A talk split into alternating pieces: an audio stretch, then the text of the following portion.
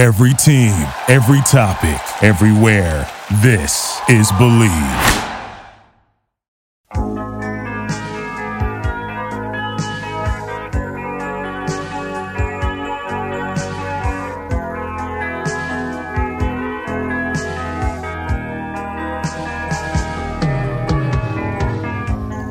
Daytona is in the rear view mirror. We have a new Xfinity team on the market, and we also are entering the NASCAR Cup Series playoffs, all to be discussed here in the next hour or so. Welcome back to the Drivers Meeting Podcast presented by BetOnline. It's that time of year again, and all eyes are now turning to football as teams are back on the gridiron to start the football season.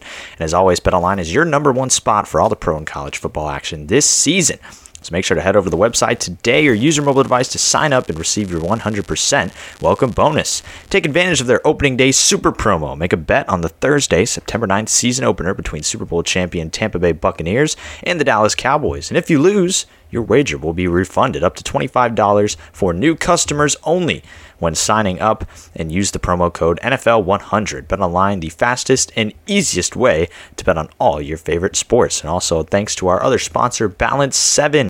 You can see how Balance 7 has helped Lamar Odom, who may be returning to professional basketball in Spain soon. He's been taking a new product. He owes the credit to Balance 7. So make sure to head over to balance7.com and use the code BLEAV for free shipping. That is code BLEAV, B L E A V. If it worked for him, it can work for you too.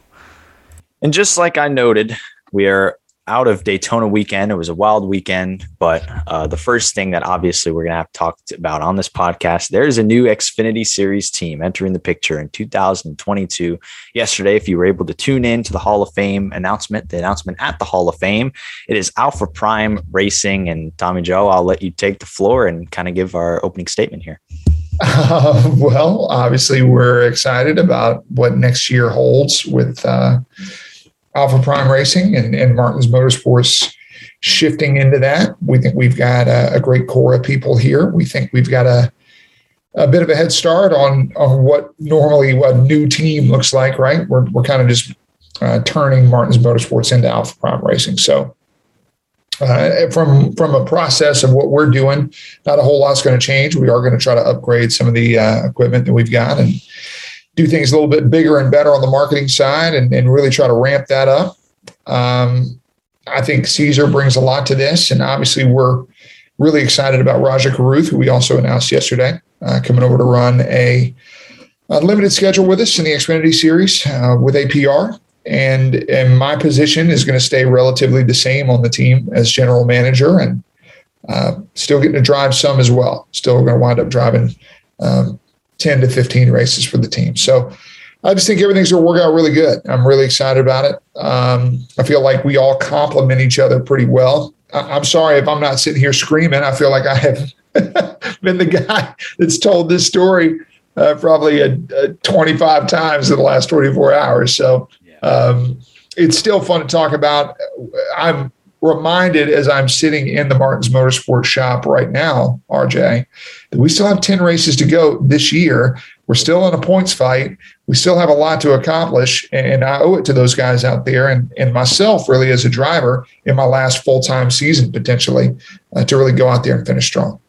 Yeah, and we talk about so much about the competition in the Xfinity series. You know, we've even had some recent news lately, even not even just Alpha Prime Racing. We know uh, as far as earlier today, Gragson's back in the nine for 2022. We know Jesse Iwuji's new team is coming along, and there's some current teams that could add different drivers, uh, second, third car to their teams. It's it's going to get wild in the Xfinity series. We know it's only going to get deeper and deeper, and I'm sure you guys are excited for that challenge yeah, I, I feel like the field has potential to get even tougher next year. And, and, I feel like that's really a testament to the Xfinity series and the and the platform here.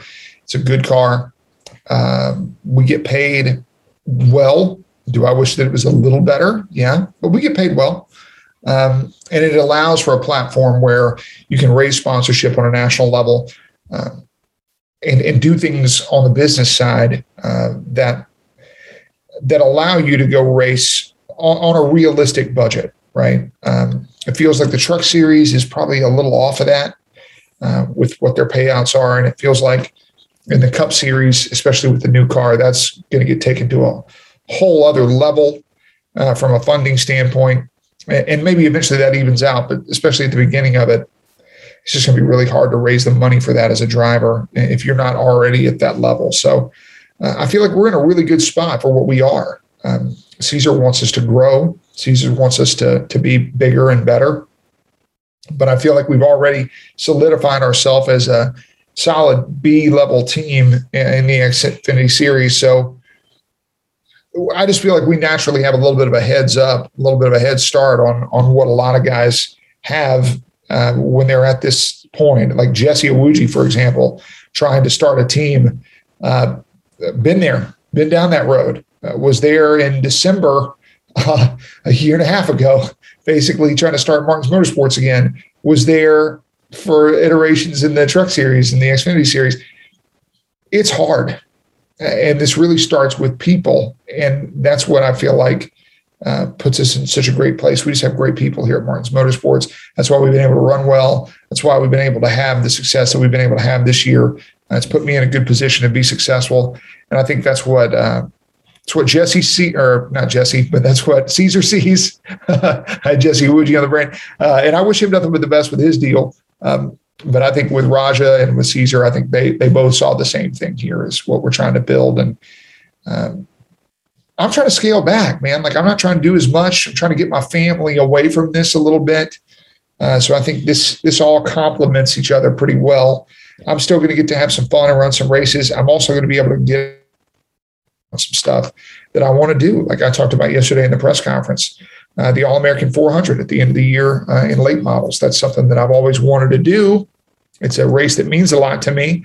I just haven't been able to run it uh, because it always conflicts with what we're doing on the NASCAR schedule. So by opening up some of those dates, uh, by limiting my schedule a bit, it's going to really help me to use my sponsorship that I'm able to raise in a different way and a very fun way. Um, in an exciting way because it's going to be a little bit new to me and a little different uh, than what I've been used to. I want to run some dirt. I want to run some sports car stuff. Yeah. Uh, there's some other things that I want to do uh, in racing that aren't just NASCAR. Um, and as I'm moving into this part of my life, uh, which is going to definitely be more on the management side, uh, I'm excited about the opportunities. I know I've seen that uh, AAN adjusters Trans Am car running around. Uh, I've seen that somewhere. Very sick paint job going on there. You gonna hop in one of those? Yeah, so that's uh, yeah, that's what Darren Mock out there in Trans Am, and um, they run that deal through uh, another team out there in Trans Am. Look, Trans Am's badass. I think it's really cool. Um, I think for me, what I would really like to get into is more endurance racing, some more kind of longer format stuff with multiple drivers where I can have teammates. Um, that seems really cool and interesting to me. Caesar's living in that world now. He's going to be racing uh, full time GT3 uh, Lambo um, series and, and and going for a championship in that. So I think there's opportunities there for me. Uh, I'm really interested in kind of looking into that world, peeking into it a bit more. That's really a, a, world that I had my foot in slightly over the last six years when I was working out there at uh, at Spring Mountain at Ron Fellows uh, driving school out there and a lot of road racing experience through that. So uh, all of this is stuff that's cooking for me yeah. that I'm I'm going to race. I just am looking at other stuff that I can do outside of just NASCAR uh, because the level of money that it takes, the level of funding that it takes to do this year in and year out, I feel like almost like a politician with the level of fundraising that you're constantly having to do and I think that's what burns me out on it the most. I, I have great partners. I have great partners that have helped make this dream a reality for us. Um, but maybe it's just because of where I'm from financially. I just get so worried about asking for money every single year, um, the way that we have to ask for it. And I think it's time for me to look at it and go, okay, realistically, what can my sponsors afford that is good value for them? I'm not trying to overextend anyone. Uh, I kind of know what I am as a driver. I know where I can really succeed. And then potentially open that up for a few other drivers to come in and put them in the same position. Yeah. Uh, are we going to get a uh, Alpha Prime Racing Rolex 24 team sometime in the next 10 years? Look, that's going to be more on Caesar's dime than mine. I can tell you that. um, but you know, Caesar is is interested in all this kind of stuff, and he just loves racing. And I really think that the Alpha Prime brand fits the NASCAR world, and it fits racing in general. And Caesar and his team and his marketing team you know, figured this out a few years ago. They thought it was a good spot for him. Caesar was ready to really step up. And I feel like Alpha Prime Racing is just a natural extension of that, right? I was just right place, right time to kind of be the one to help put all this together. And uh, Caesar really, um, and, and I'm humbled by this, but Caesar seems to to really trust me uh, on the business side because of what we've been able to put together over here, and it's going to allow him to be more uh, big picture uh, think about where he wants the team to go, and then I'm the person that's going to wind up having to execute a lot of that plan. Yeah, exactly. So 18th this weekend at Daytona. I talked to you after the race. I know obviously you probably wanted more position wise, but we were all kind of happy that we didn't tear up the entire field there in the last few laps because it really looked like there was a possibility that they were, and we didn't made it through clean. A lot of lot of drivers got some solid finishes. Didn't have as many wrecked cars as we probably thought there was going to be. And I mean, you told me you're going to load it up and, and take it to Talladega. So I imagine there's still some positivity to take from that. That you're not uh, driving home a, a, torn up race car. Well, look, there's a lot of guys that were not as uh, lucky as we were, right, to get out of there. Um, and I always think about that when I see people loading up after these races. It's just the, the you never take a light hit at Daytona when you're going 190 miles an hour. Um, these cars get torn up pretty bad. Uh, there were a few wrecks down the backstretch, but yeah, we we got really really fortunate. Um, the way the last 20 laps of that played out for us uh, after the the last restart of the race, really, um, I was part of the last caution of the race. So we got rolling. We were trying to get ourselves in position. We had a fast car. Things got single file. I was able to start picking people off one at a time. We were able to make those passes with the side drafts, and we were kind of getting back up inside the top 20, trying to position ourselves inside the top 15, maybe even the top 10 there for a late run. And uh, just got kind of checked up. The top line checked up at a weird time. I wasn't able to get back in line. Um, got hung out. Uh, and was falling back. And I actually fell back behind that final wreck that actually involved Caesar. Yeah. where, just uh, you had to go through the grass. Yeah, and, and, I had to go through the grass. And I was 100% sure uh, with all the rainfall that we had had there at Daytona that that was going to completely wreck our race car, just like we did uh, in the spring race. And yeah, luckily, just happened to catch it at the right angle and kind of skipped over it. All we got was some grass on the grill and uh, we're able to clean that off. I was smart enough, at least to, as soon as I noticed the water temp climbing, I knew that was debris on the grill. I knew it was grass and probably mud. And so I shut it off and coasted for a pretty long way. Didn't hurt the motor. Never, never even got the motor above 230 degrees. So uh, 240 is the point where we start getting worried about it. 265 is when it starts pushing water out the side. Uh, so we never even really got it hot. And we were able to bring it down pit road and clean it all off, go back, re-rack them, and do it again. And you're right, RJ. I mean, if you watch the last five laps of that Xfinity race, you would have thought there was going to be a big wreck every lap. Uh, we were three wide for the last three or four laps of the race.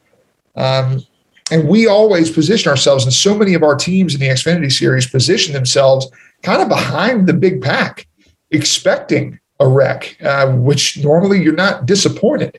Uh, but I look at some teams like BJ McLeod's team, like Johnny Davis's team, like some of those guys that that do lurk in these super speedways, taking the approach that we're going to be really conservative. They're going to wreck. We're going to get some free spots. We're not going to have to risk our race car. It's a pretty smart plan. We kind of go with a hybrid of that, where we we stay back for a long period in the race. When things look like they're getting single file, we'll move forward.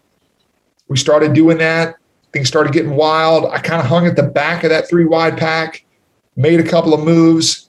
And as we were coming off turn four on the last lap, I was probably running 13th, 14th.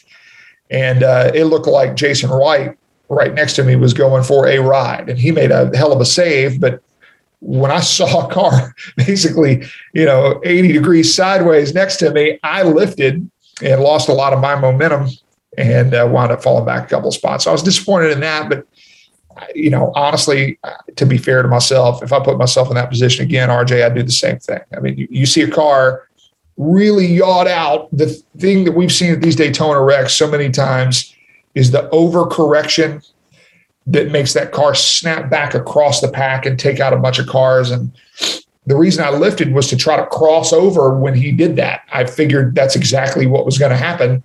And then he caught it. So, I mean, I can't blame myself for reacting. I mean, that's what I'm in the car to do. So it just, it didn't work out. We wound up with still a clean 18th place finish. Uh, props to Kaulig Racing for blocking out the first three spots, basically three wide for the last several laps, and, and uh, all those pushes that were going on through the field. Man, I mean, it's really intense at the end of these races. We got another chance to do it at Talladega with a clean car, and uh, that's a big help to, to me and a lot of teams there in that bunch.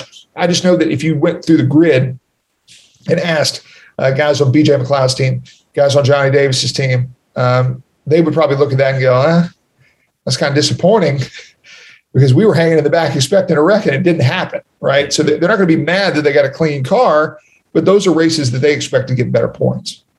Yeah, and you had told me before the race how I mean you guys had a good starting spot, start 12th, and yeah. you knew that you know usually your plan is drop the back, hang out, just like you were saying, and you weren't gonna, you know, you were gonna chill out there. You weren't gonna do anything big. You weren't gonna make any, you know, big moves, big passes like that. I'm, you felt you went to the, you know, to the back of kind of that big pack relatively quickly and kind of were hanging out. And that's what most of them did. I know you and and Landon and everybody else were kind of hanging right. towards the back. They were kind of switching it up a little bit at the front, but it all got changed obviously when when the rain hit.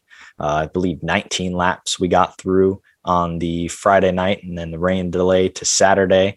And I was, you know, it's it was really cool to be there this weekend and see kind of what all the teams were going through under the rain delay. Cause I was talking to to Brad, Brad Perez on the team, Martins Motorsports, and he was saying nobody had a hotel, you know, planned for the next day. And and kind of, you know, from your standpoint, kind of run through what these teams because it's not just rain delay, not just all right, we're gonna move on to the next day. There's a lot of other factors, you know, that that go into these, you know, rain delays, like because you're not planning to stay for Saturday.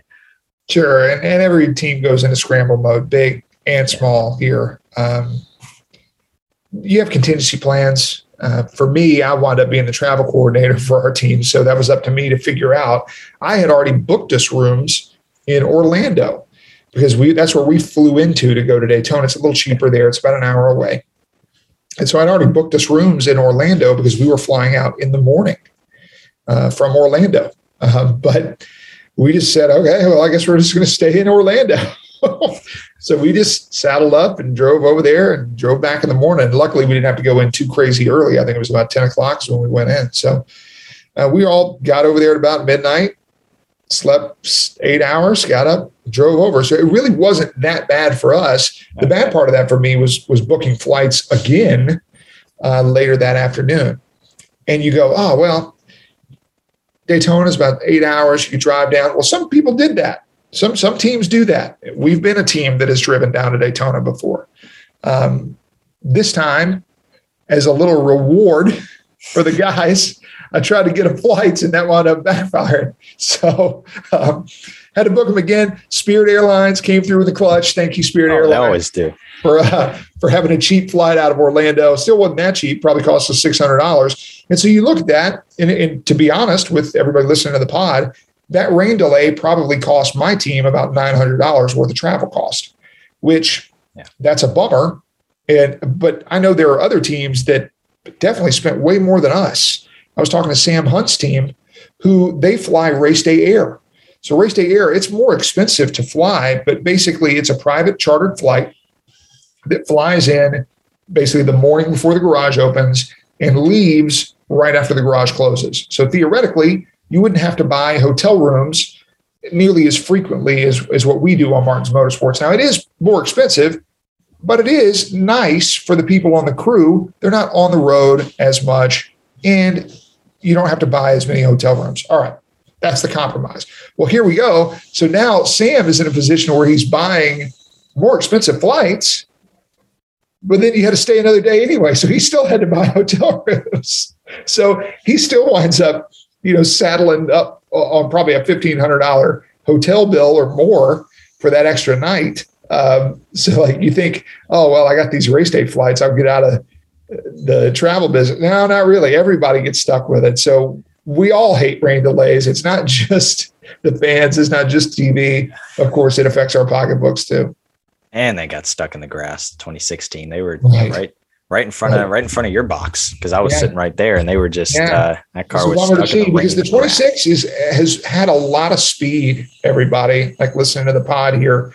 That's one of those teams that right now is probably not finishing as well as their pace has been in that 26 car, and that's unfortunate. I think Colin Garrett's a good driver, and he's a he's a good kid. So we were going to try to work together, and in fact, I think he tweeted out after the race. He said, Tommy Joe and I had the bottom working. We were making some passes and said, I, I just lost it. And I mean, that's a bummer to hear. And, and it also is proof that the side draft in these cars and the way the air moves around, yeah, it can catch you off guard sometimes. And, and Colin's a guy that just hasn't been in the seat as much as frequently as he probably should be, right? And now you're put in a position where maybe the car makes a move that you're not expecting, right? And I'm not putting a lot of blame on Colin here. I just think, you know, he's a kid with some talent that we talk, talk about experience and just be it in the car more often. It's the same thing that happens to Caesar, uh, who is now a part of my future. But with Caesar only wanting to run four or five races a year, well, that's great.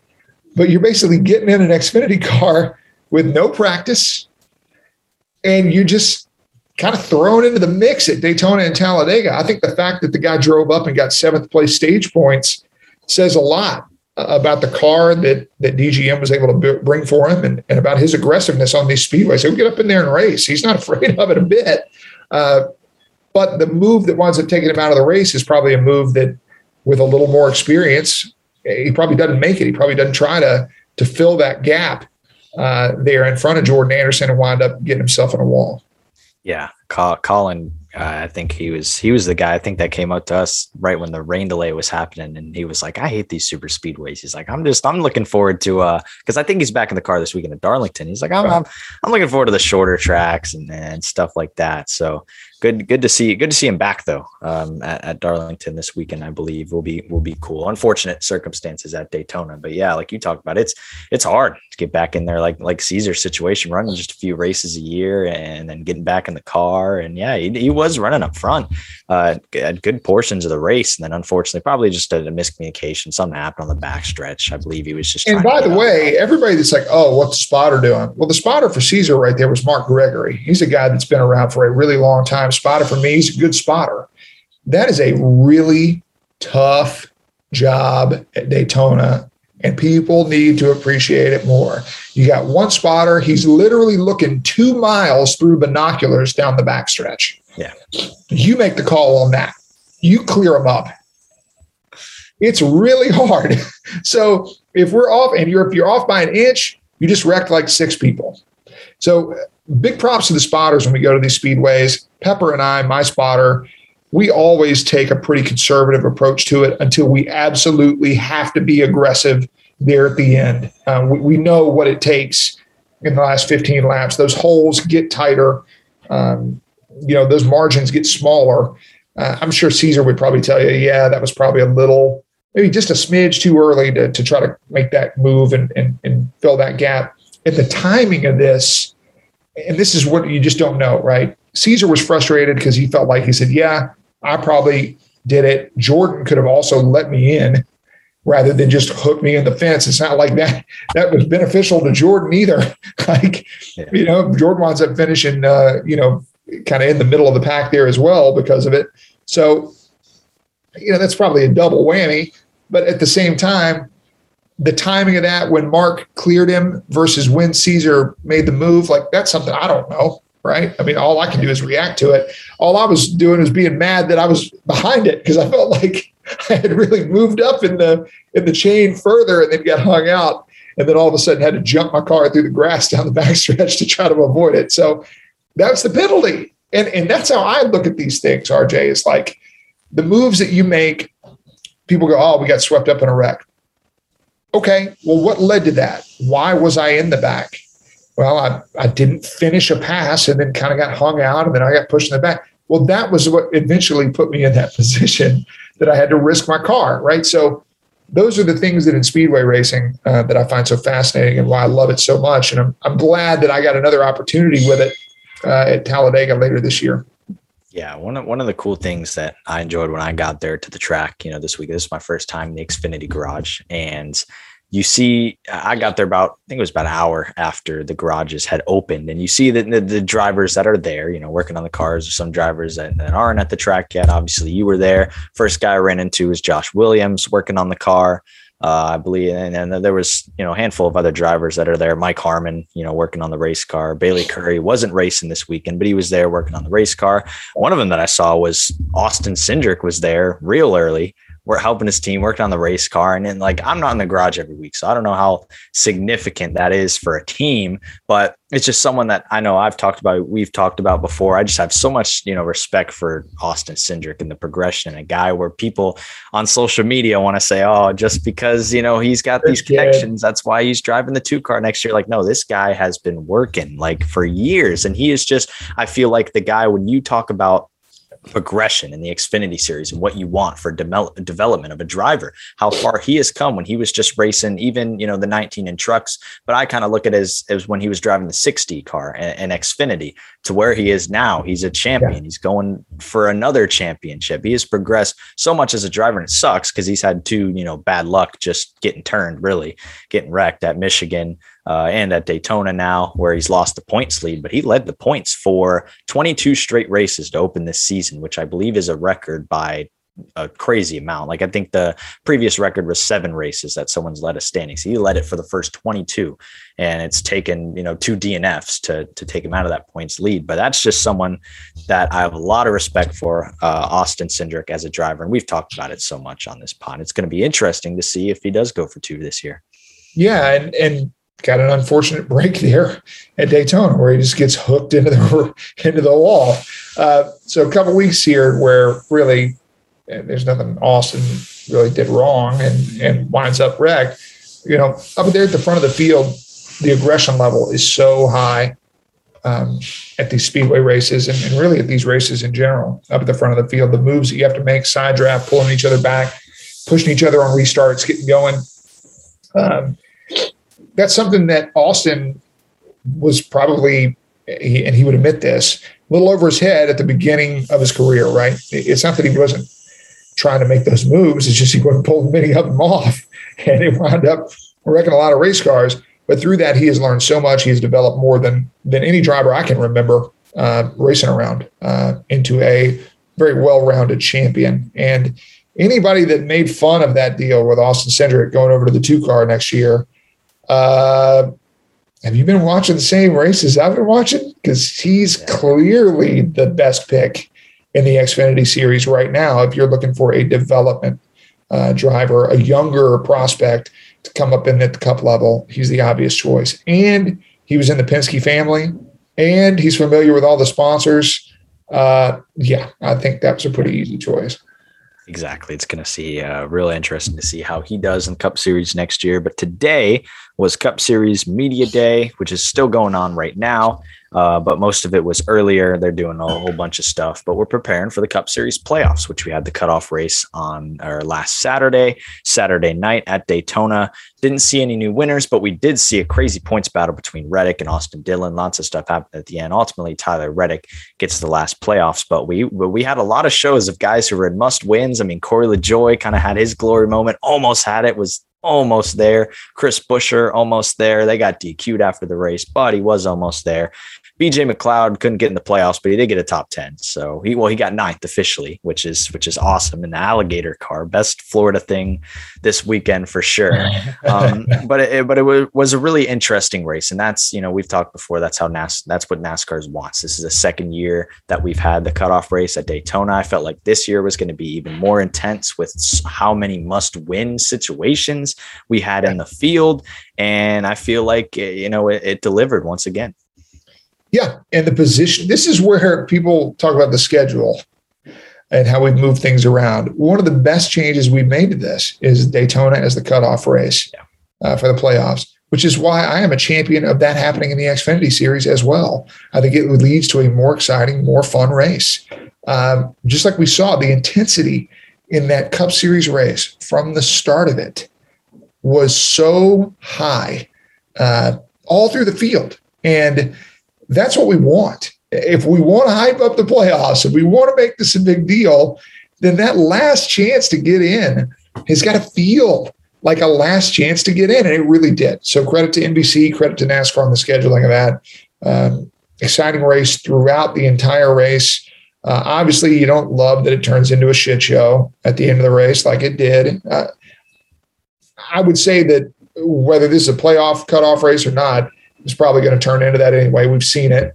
Uh, the package slowed the cars down a little bit. I don't feel like it really affected the racing in the way that those runs developed. Um, at least from from my perspective, watching right, heard the guys in the cars talk about that a little bit, but um, I don't think it hurt the fan experience watching it very much. Uh, and and overall, just a, an excellent race. I think start to finish. Uh, my complaint here, here we go. This is Tommy Joe yelling from the rafters about things that are never going to change. And I will, I'm sure there are several people that will tell me how dumb I am.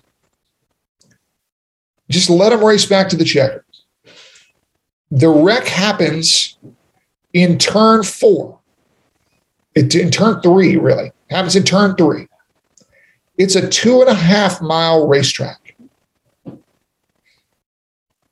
The leaders have separated themselves from the pack now.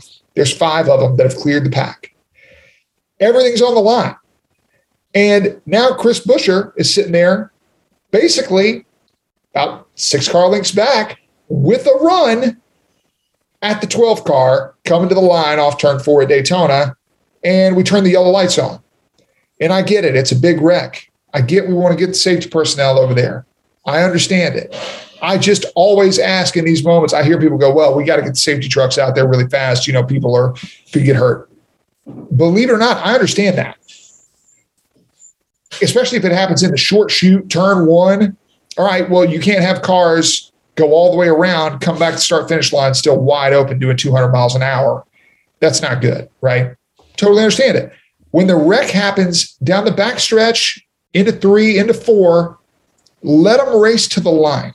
This is literally the only, this is the most exciting part, not the only. There's several exciting parts, but it's the most exciting part of every race is, oh my gosh, they're neck and neck coming to the line, checkered flag out. And you just kind of rob that. And I get it's done for safety. I am pro safety. This is not an anti safety thing. Get the safety personnel out there. They go, we can't do that until we throw the yellow. I get it. There's nobody there anymore. They're all gone. Like they're already through turn three and four, racing back to the line. So that's just a moment that me, this is me as a driver, as a competitor in this series. I'm not mad at them racing to the line in that moment. With that much on the line and like all that going on, contextually, like I just want to see that be used a little more in context. We've wrecked now down the backstretch.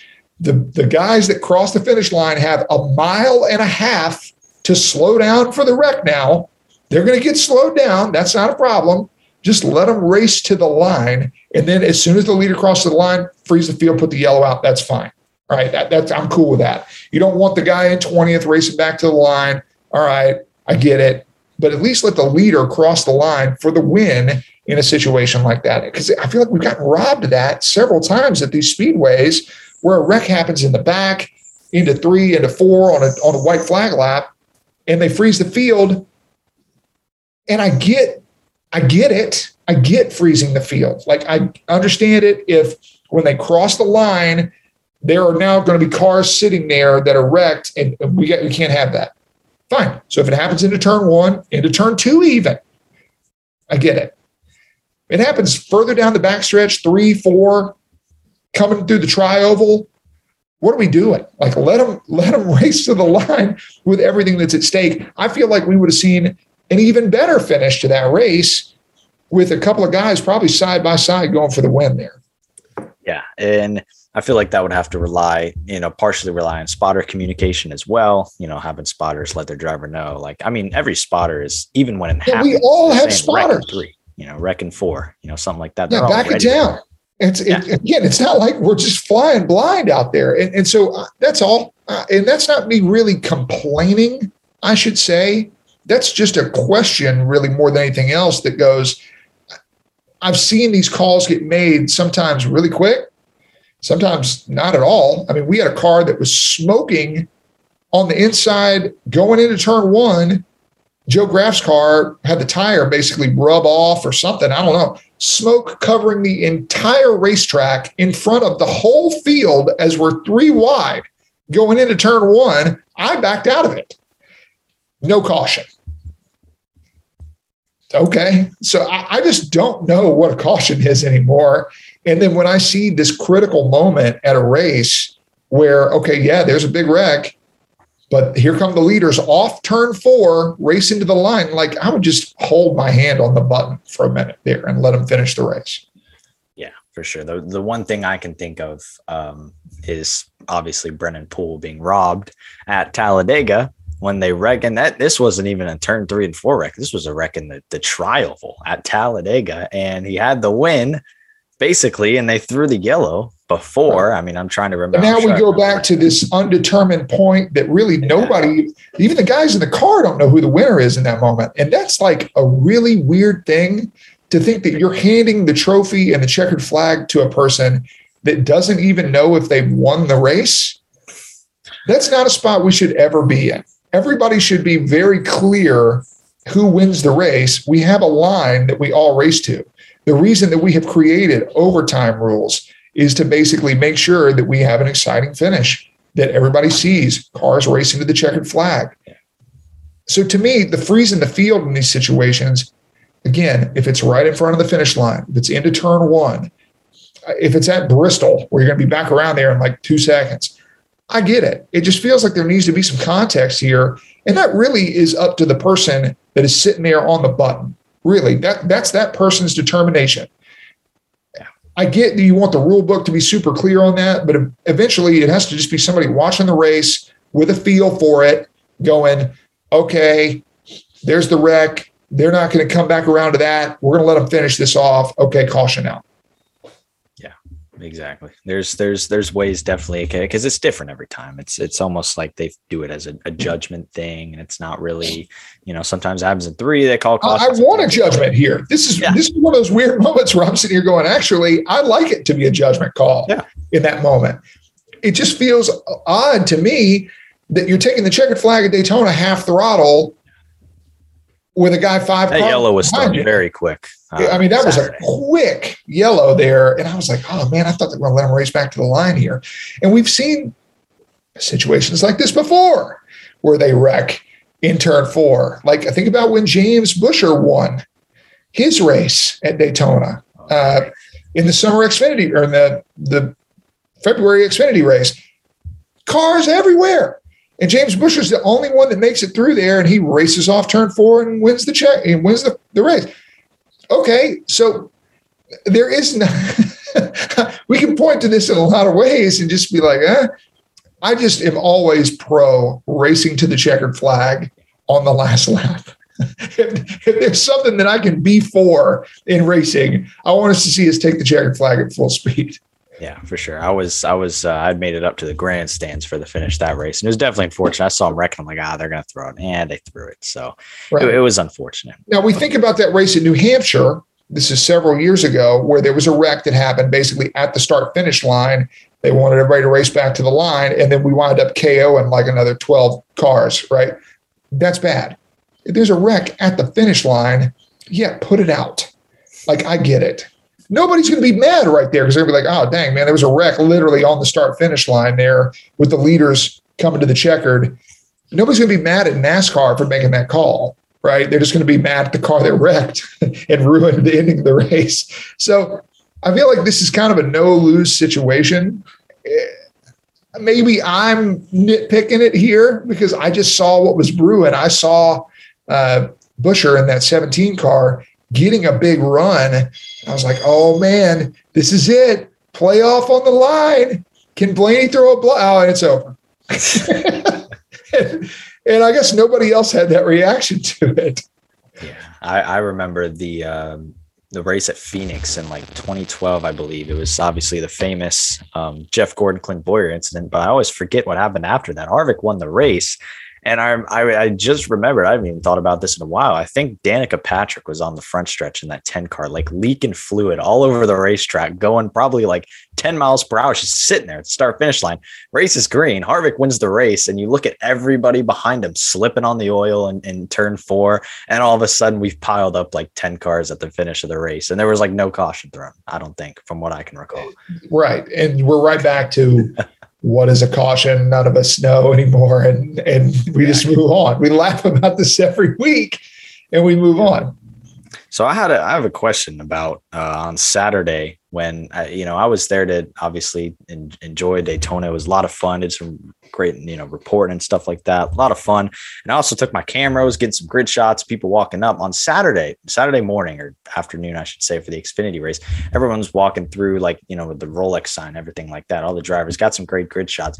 Me and me, it was like 10 minutes until the race and and Matt had come over to me who was uh, shooting for you guys and he was like have you seen Tommy Joe yet and I'm like no I'm kind of waiting for him where did and then all of a sudden I turn around like 5 minutes later and you're at the car where where did you go I don't know. Maybe I went to the bathroom. I mean, I, you know, I, I, don't know.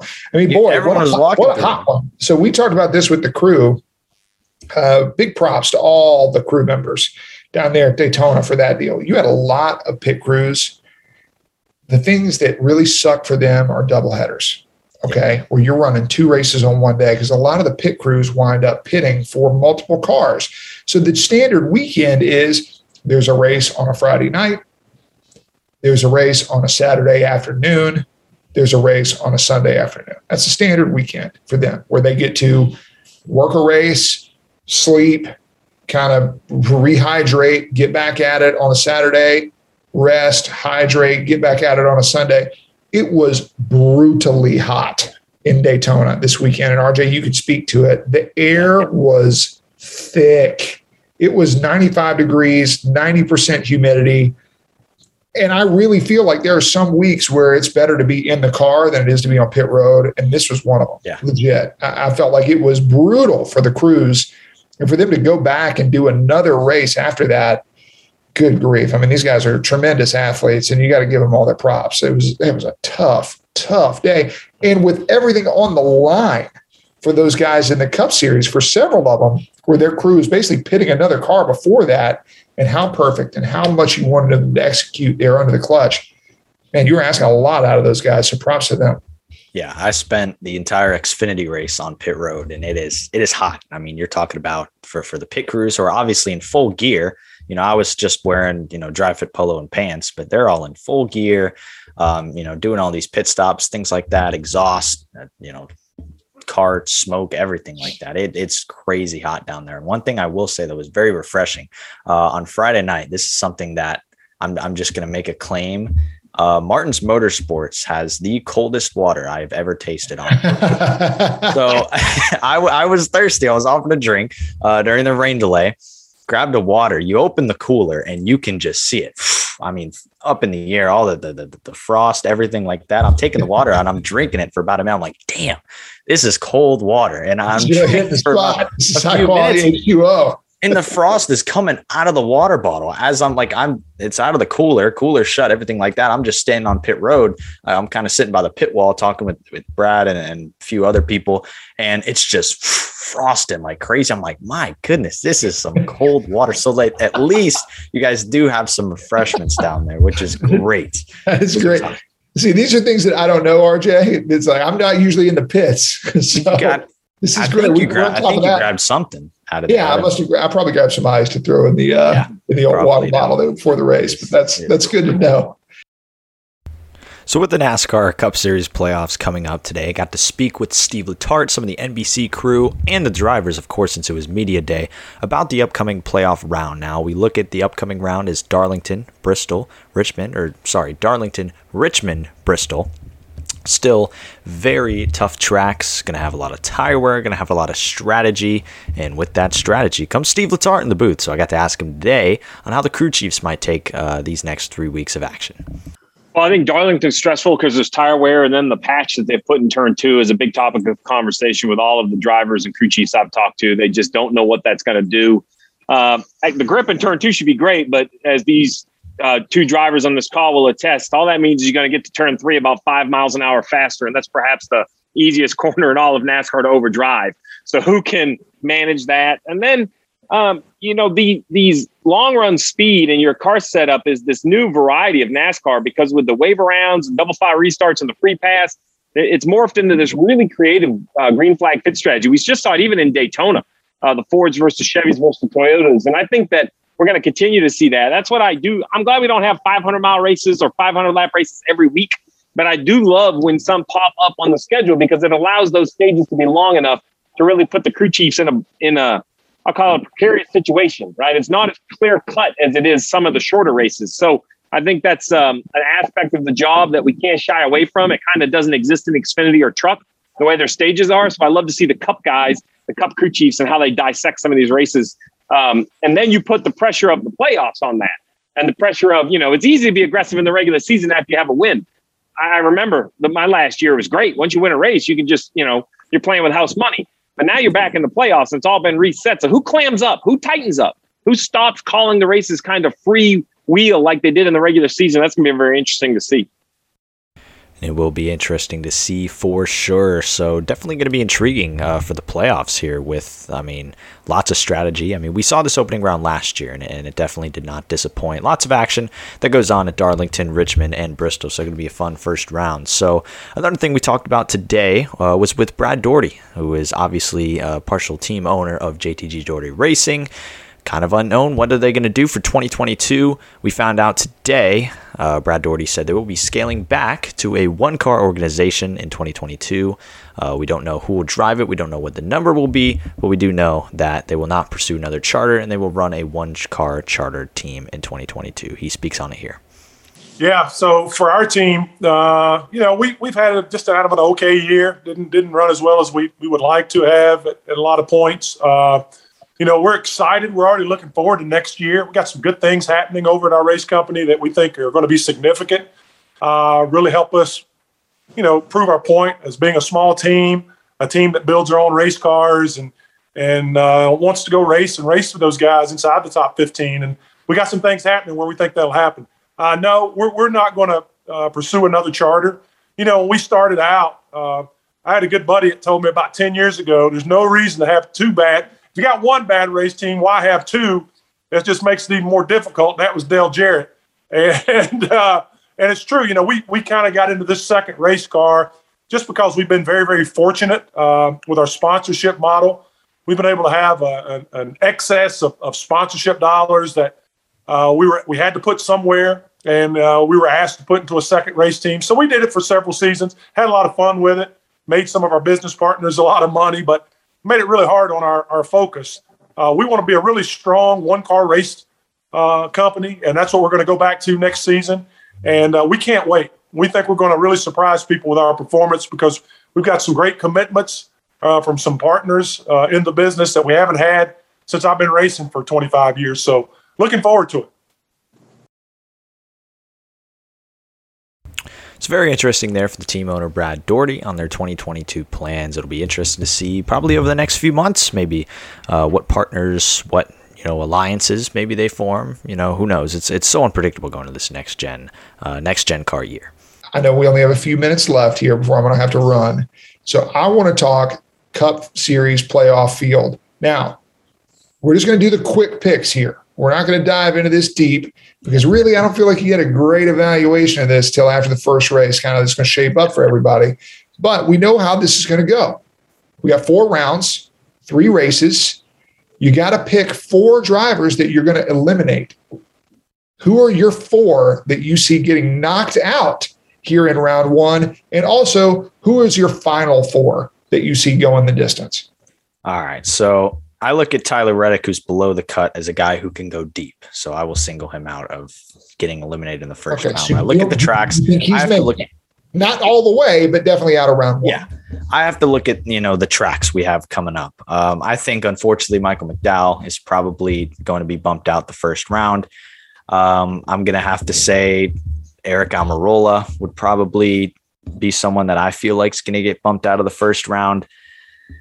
Um, I'd also have to take a look at possibly Christopher Bell these next three tracks. They haven't done as well on the uh, the shorter track. Recently they have well, but I feel like you just look at the competition, the playoffs, everyone's going to be on their A game. So I think Dow Almirola, Christopher Bell, and then I'm going to go Brad Keselowski is going to be out of the first round, which is rare. Brad Keselowski is usually a guy who can go pretty deep. One year he was bumped out pretty early, which was, you know, many was a shock to many, but that two team has just been very off lately. Uh, the last, you know, several weeks, even before the Roush announcement, you know, you can, you know, tie that into things as well. But it was, uh, I feel like it's been a rough stretch, and I'd have to say they would be out of the first round. So looking at the field here, I have to agree with you. I, I got to say Almirola. I just haven't seen the consistency yeah, from Aric Almirola and that team to, to get through here. The races we're talking about in round one, Darlington, Richmond, Bristol. Yep. I got to pick Kevin Harvick. I just haven't seen it. I mean, at, at this point, if you coulda, you woulda. They got and no playoff just, points. I just don't see it. Uh, getting out of that first round, just haven't seen the speed. Michael McDowell, of course, you know, we love Michael McDowell in this podcast. I just, I'm not seeing getting out of the first round there. Uh, starting as low on the points as he is and needing to obviously score, but there's always going to be one that we go, how did they go out of the first round? There's always one where all it takes is you got wrapped up in a wreck at Bristol um, and you struggled at Darlington, and then poof, you're gone. Yep. Uh, the person up there that I'm eyeballing as the I have no idea is Alex Bowman. I just don't know. I, I just don't know what I'm getting. We could see him win a race. We could see him be the what just happened.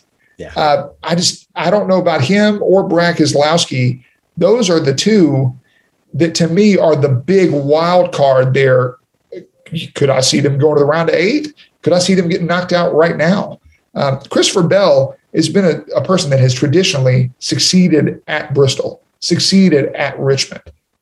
I like him to move out of this round. I like that. So yeah.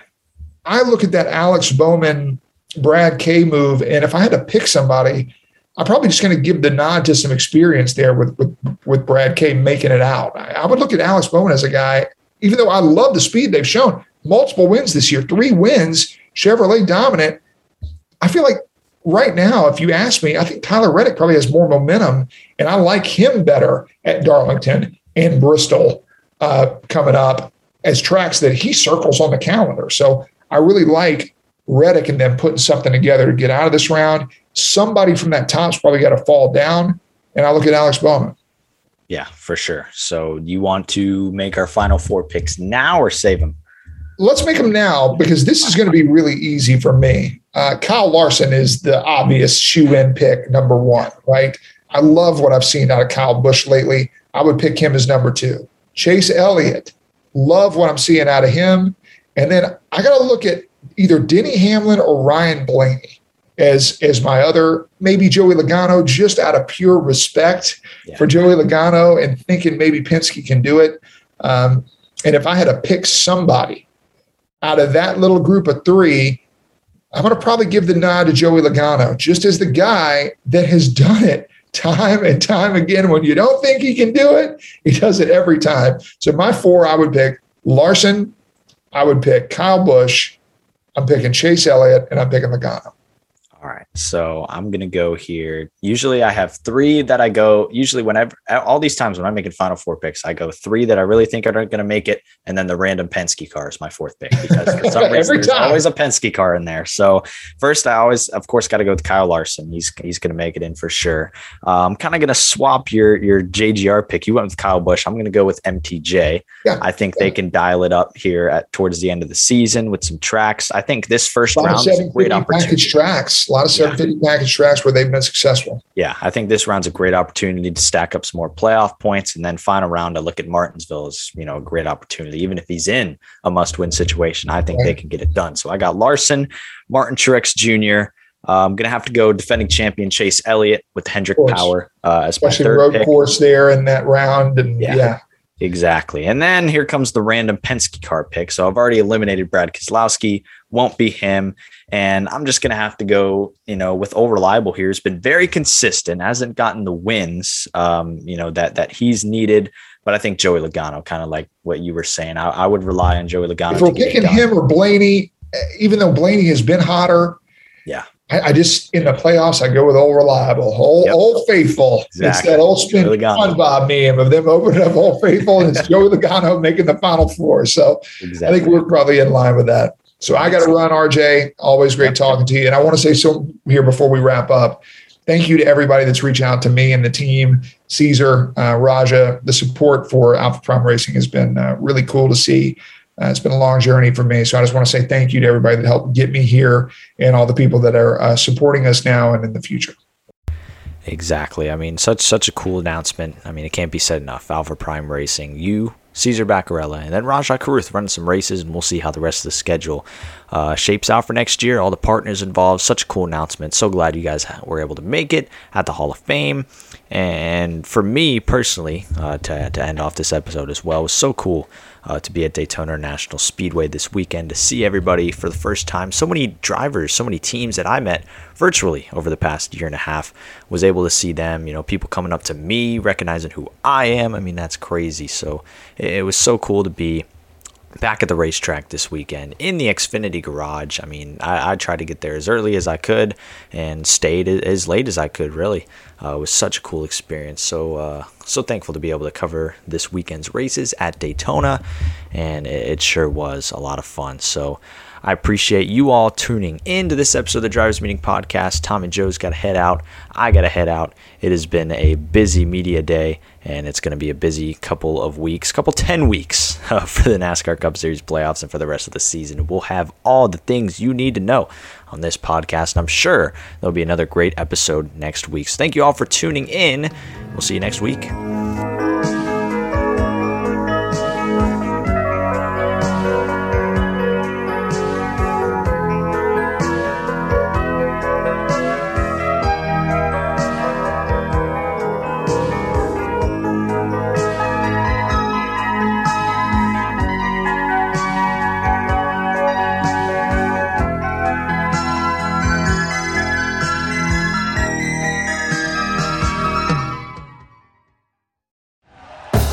Thank you for listening to Bleav. You can show support to your host by subscribing to the show and giving us a five star rating on your preferred platform.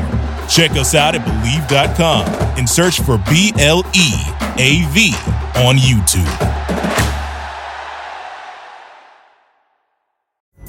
Pulling up to Mickey D's just for drinks? Oh, yeah, that's me. Nothing extra, just perfection and a straw. Coming in hot for the coldest cups on the block. Because there are drinks, then there are drinks from McDonald's. Mix things up with any size lemonade or sweet tea for $1.49. Perfect with our classic fries. Price and participation may vary, cannot be combined with any other offer. Ba da ba ba ba.